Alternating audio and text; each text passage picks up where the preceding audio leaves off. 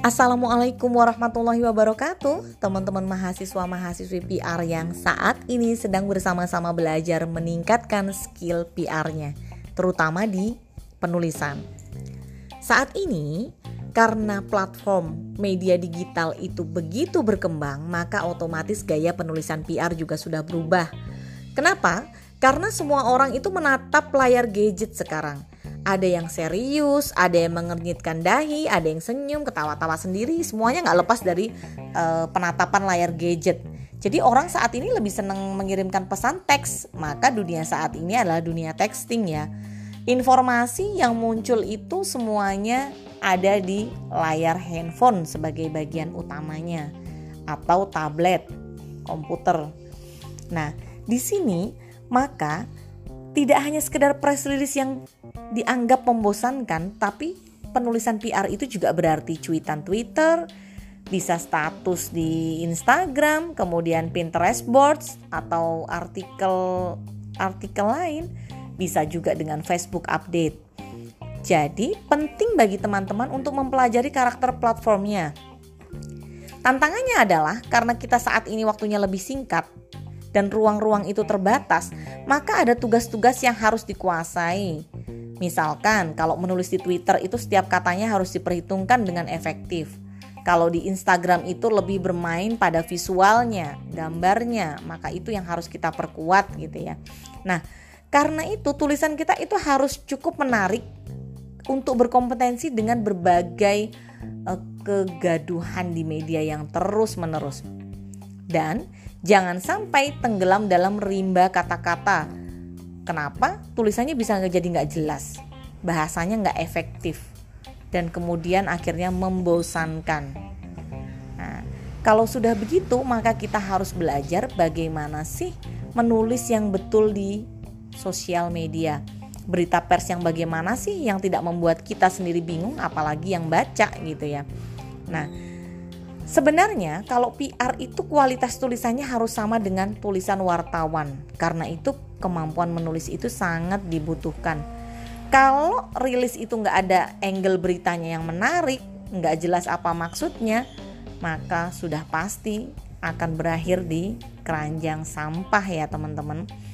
Nah, teman-teman perlu ingat ada hukum-hukum yang harus kita pahami gitu ya kalau dulu misalkan ada yang mengajarkan standar penulisan berita itu 5W 1H tidak kepanjangan tidak kependekan dan ketika selesai itu e, harus ada reviewer ya yang membaca tulisan-tulisan kita maka kita harus menemukan partner yang tepat untuk belajar gitu ya. Karena mereka belajar mereka harus paham bagaimana audiens kita harus paham gitu ya. Nah Kemudian jangan sampai kita mindsetnya menjadi ah kan susah nih karena kita bukan wartawan. Nah intinya teman-teman latihlah otak kanan kita agar kreatif merangkai kata. Semakin sering berlatih, percayalah akan semakin jago. Dan untuk saat-saat awal menulis, udah nggak usah pikirkan gaya bahasa, nggak usah pikirkan kalimat-kalimatnya dan sebagainya just do it. Hanya tulis. Itu kalau untuk penulis pemula ya. Karena belum-belum kalau kita sudah kebanyakan peraturan pasti males gitu ya. Karena kebanyakan aturan gitu ya. Rumusnya para penulis-penulis yang kece sebenarnya itu mereka terus membaca, membaca dan membaca. Seperti di Instagram, di live Instagram kita bersama e, narasumber kita gitu ya minggu lalu itu juga sama kuncinya hanya membaca, membaca dan membaca. Dengan banyak membaca tulisan bagus, maka kita akan tahu cara menulis yang bagus gitu ya. Kemudian teman-teman ingat buku-buku yang mengajarkan menulis itu juga sangat banyak gitu ya. Kalau teman-teman ingin belajar menulis PR ya sering-seringlah melihat eh, tulisan-tulisan uh, PR dalam uh, rilis dalam majalah, dalam feature, kemudian advertorial dan kita lihat banyak sekali yang saat ini beredar di media-media online. Bahkan kanal Instagram, Twitter dan sebagainya itu jadi media yang sangat baik untuk belajar. Karena itu, menulis adalah bagian dari art. Karena PR itu adalah seni, maka jangan tunda, mulailah dari sekarang. Ingat prinsip yang selalu Bu Ajeng ajarkan. Kalau kamu punya rencana, just do it. Gak usah kebanyakan mikir, lakukan aja. Oke, ditunggu tulisan-tulisan yang sangat berharga dari teman-teman semua. Terima kasih. Assalamualaikum warahmatullahi wabarakatuh.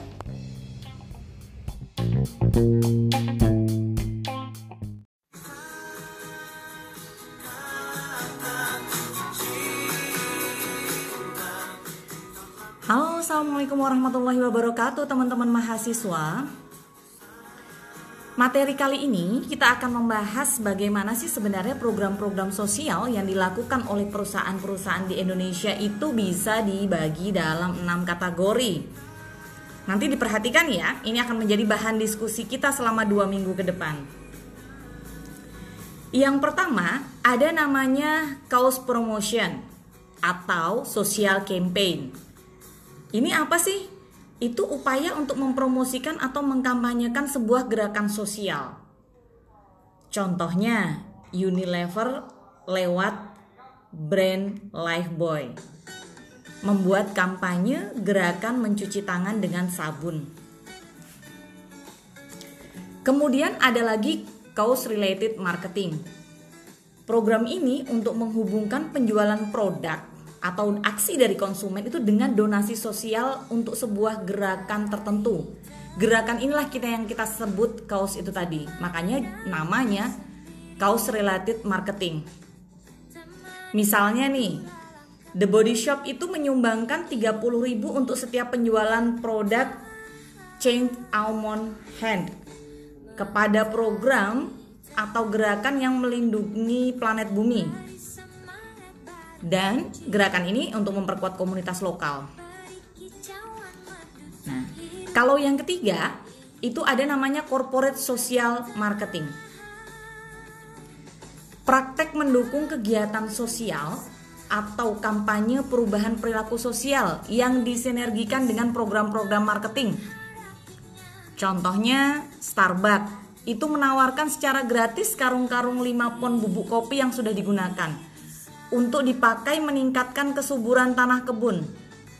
Nah, Starbucks ini menggunakan program ini dalam komunikasi pemasarannya. Kenapa ini akhirnya menjadi sangat dekat dengan CSR? Karena ini base-nya adalah program sosial. Maka kalau kita pilih dari uh, filosofinya corporate social responsibility di mana sih tanggung jawab sosial perusahaan, maka ini bisa dikombin dengan 6 program yang selama ini sudah uh, sangat tenar di kalangan perusahaan. Kemudian yang keempat adalah corporate philanthropy. Jadi kontribusi langsung perusahaan kepada sebuah gerakan amal. Ini lebih sering dalam bentuk bantuan tunai sih atau donasi atau layanan. Jadi misalkan memberikan hibah untuk program pendidikan lingkungan. Kemudian yang kelima ada social responsible business practice ini praktek bisnis dan investasi perusahaan yang digunakan untuk mendukung gerakan yang memperbaiki kehidupan komunitas dan melindungi lingkungan. Contohnya, The Body Shop itu menerapkan against animal testing. Nah, itu salah satu gerakan yang uh, cukup uh, terkenal karena dianggap pionir pada saat dulu. Kalau sekarang sih hampir semua perusahaan menggunakan itu ya. Kemudian yang the last, terakhir nih ada employee volunteering. Jadi ini mendukung dan mendorong karyawan untuk secara sukarela berpartisipasi di organisasi atau gerakan sosial. Makanya saat ini banyak sekali ya eh, program-program yang bersifat awarding untuk program CSR yang akhirnya dilaksanakan secara integrasi dengan program marketing, namun orientasinya sosial.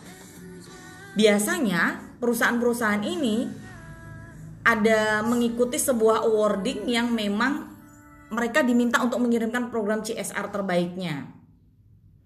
Nah, kemudian nanti dewan jurinya biasanya kalangan praktisi CSR, ahli sosial marketing, dan media.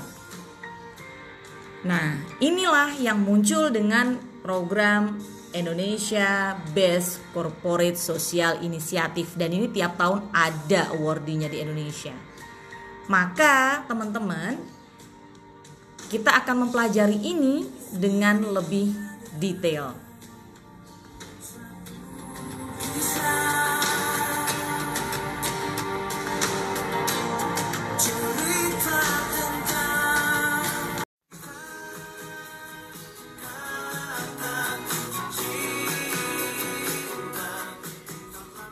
Assalamualaikum warahmatullahi wabarakatuh, teman-teman mahasiswa.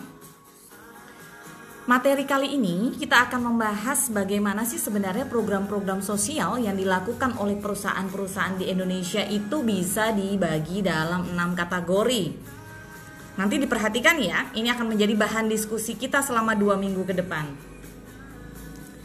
Yang pertama, ada namanya cause promotion atau social campaign. Ini apa sih? Itu upaya untuk mempromosikan atau mengkampanyekan sebuah gerakan sosial. Contohnya, Unilever lewat brand Lifebuoy membuat kampanye gerakan mencuci tangan dengan sabun. Kemudian ada lagi cause related marketing. Program ini untuk menghubungkan penjualan produk atau aksi dari konsumen itu dengan donasi sosial untuk sebuah gerakan tertentu. Gerakan inilah kita yang kita sebut kaos itu tadi. Makanya namanya kaos related marketing.